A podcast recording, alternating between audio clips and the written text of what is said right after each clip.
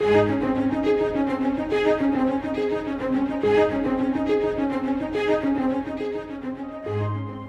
first section of Psalms has been called the Genesis Psalms. They help us to realize that every good thing begins with God. The Psalms provide a roadmap for the journey ahead. In them, we learn to bring every emotion and experience of life into the presence of God. Join Scott Pauley now as we study God's Word together.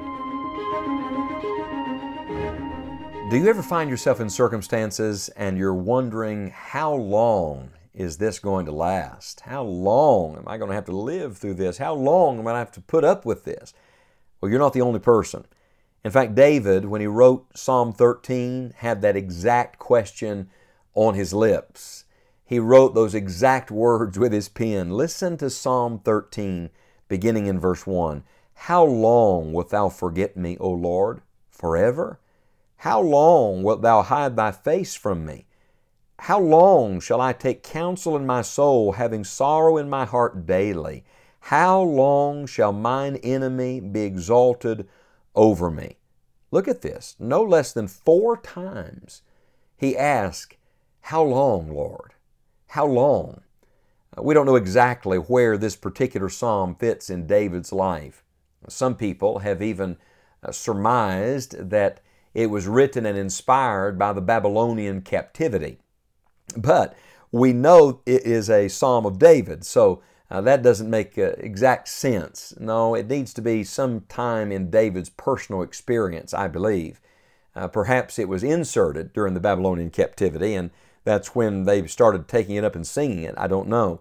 But it was inspired by something deeply personal. And aren't those the most difficult things to deal with? Not the things that touch the whole nation, the things that touch you, your family, those that you most deeply love and you just keep saying, How long? How long? How long? You know, it's interesting. The psalm progresses from how he feels to what he knows for sure. It begins with, How long wilt thou forget me, O Lord? Forever? How long wilt thou hide thy face from me? And yet, is it true that God forgot him? No, the Lord never forgets anything. The Lord doesn't forget anyone. The Lord knows right where you are. His face may be hidden where David couldn't see it, but his face was still toward David. He could see David. So this was simply an expression of how David felt. By the way, could I challenge you that when you're in deep emotion, guard what you say? It's okay to express it to the Lord, but be careful what you say to other people. My pastor used to say that discouraged people always overstate their problems. That is so true. It's very easy for us to get so overwhelmed, overcome with something that we just say something really that we shouldn't say. And so we move to verse 2 How long shall I take counsel in my soul, having sorrow in my heart daily?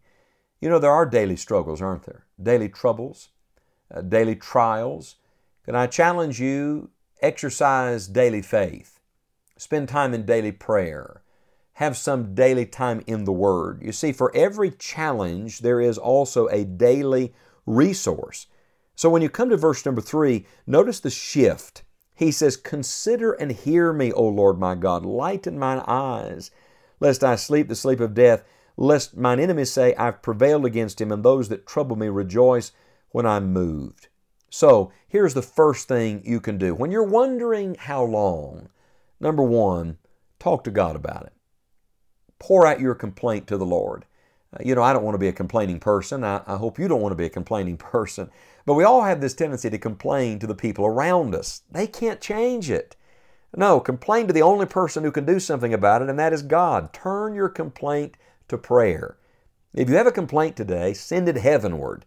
I promise you, if you come to God in simple prayer, He will hear your cry. Consider and hear me, O Lord my God. Then He comes to verse number five, and He says, But I have trusted in thy mercy. So, number one, not only should you pray, number two, you should rehearse who God is and how you've trusted Him. Notice the past tense I have trusted in thy mercy. I think he went back and rehearsed how good God had been to him.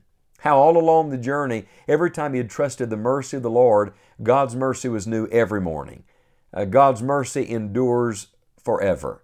It's part of the reason I keep a personal journal. Sometimes when I get low, I like to pull out one of those old journals and read it I read it and I see a day I see a, a juncture on my journey where I was struggling, having a hard time, and then I turn the page. You know what I find when I turn the page?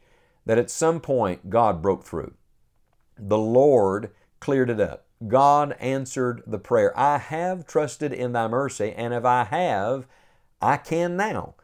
So notice how verse 5 continues. After he says, But I have trusted in thy mercy, he says, My heart shall rejoice in thy salvation. I love this. Do you see how he moves from the past to the future? You know, when you're having trouble, it's easy to get stuck, where you're just looking at your circumstances and you're looking at the past. How long is this going to last? But hope comes when you start looking to the future. Do you see the great shift in tone in the psalm? He moves from complaining to saying, you know, I believe I'm going to rejoice. I believe God's going to do something. I believe God's going to come through and save me out of this circumstance. And so it even continues in verse number six I will sing unto the Lord because he hath dealt bountifully with me. So watch this. When you're wondering how long you're going to have to live through something, when you're wondering, how long is this night season? How long is this winter season? How long, Lord? Number one, talk to God about it. Number two, rehearse the goodness of God in the past. Number three, begin to hope for the future. And number four, start to praise God right where you are. Don't wait for the circumstances to change. Don't wait for, for the night to break and the sun to shine again. The psalm ends with these words I will sing unto the Lord because he hath dealt bountifully with me. I may not feel like it, but God has been good to me, so I'm going to sing. I found that there are mornings that I wake up and don't feel like singing. You ever have such a day? And did you know those are the very days I most need to sing? That if in fact I will make myself just begin to rejoice and give God glory and praise, the most amazing thing happens. God begins to turn my spirit and to turn my heart towards God. Uh, not long ago, I was having a hard morning. I was in a place to minister, I didn't feel like ministering, really needed to be ministered to. And I was grumbling and complaining. And the Holy Spirit said to me, Why don't you stop talking about everything that you don't like and just start praising me? And so I got down on my knees, not because I felt like it, but because I knew I should, and out of a sense of duty, I uh, exercised my will instead of my emotions at that moment. I just started thanking God for His goodness and praising the Lord for answered prayer. And you know, the most amazing thing happened in just a few moments, my whole spirit changed.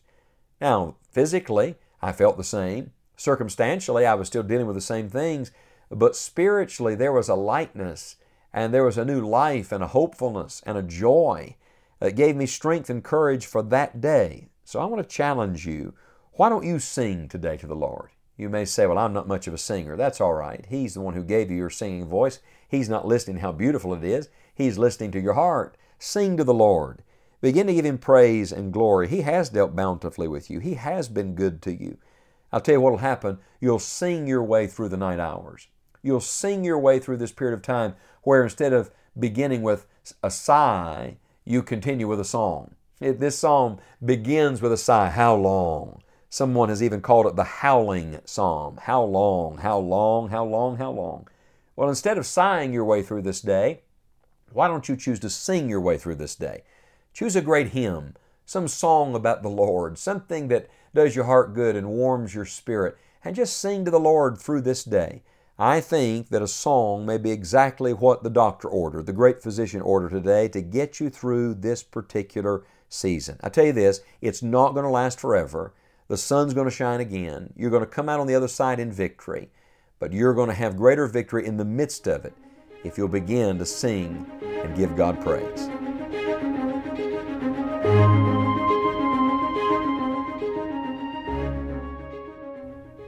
Thank you for studying the Psalms with us. It is our sincere hope that you will spend time in God's Word today, finding divine direction and real encouragement for the road ahead.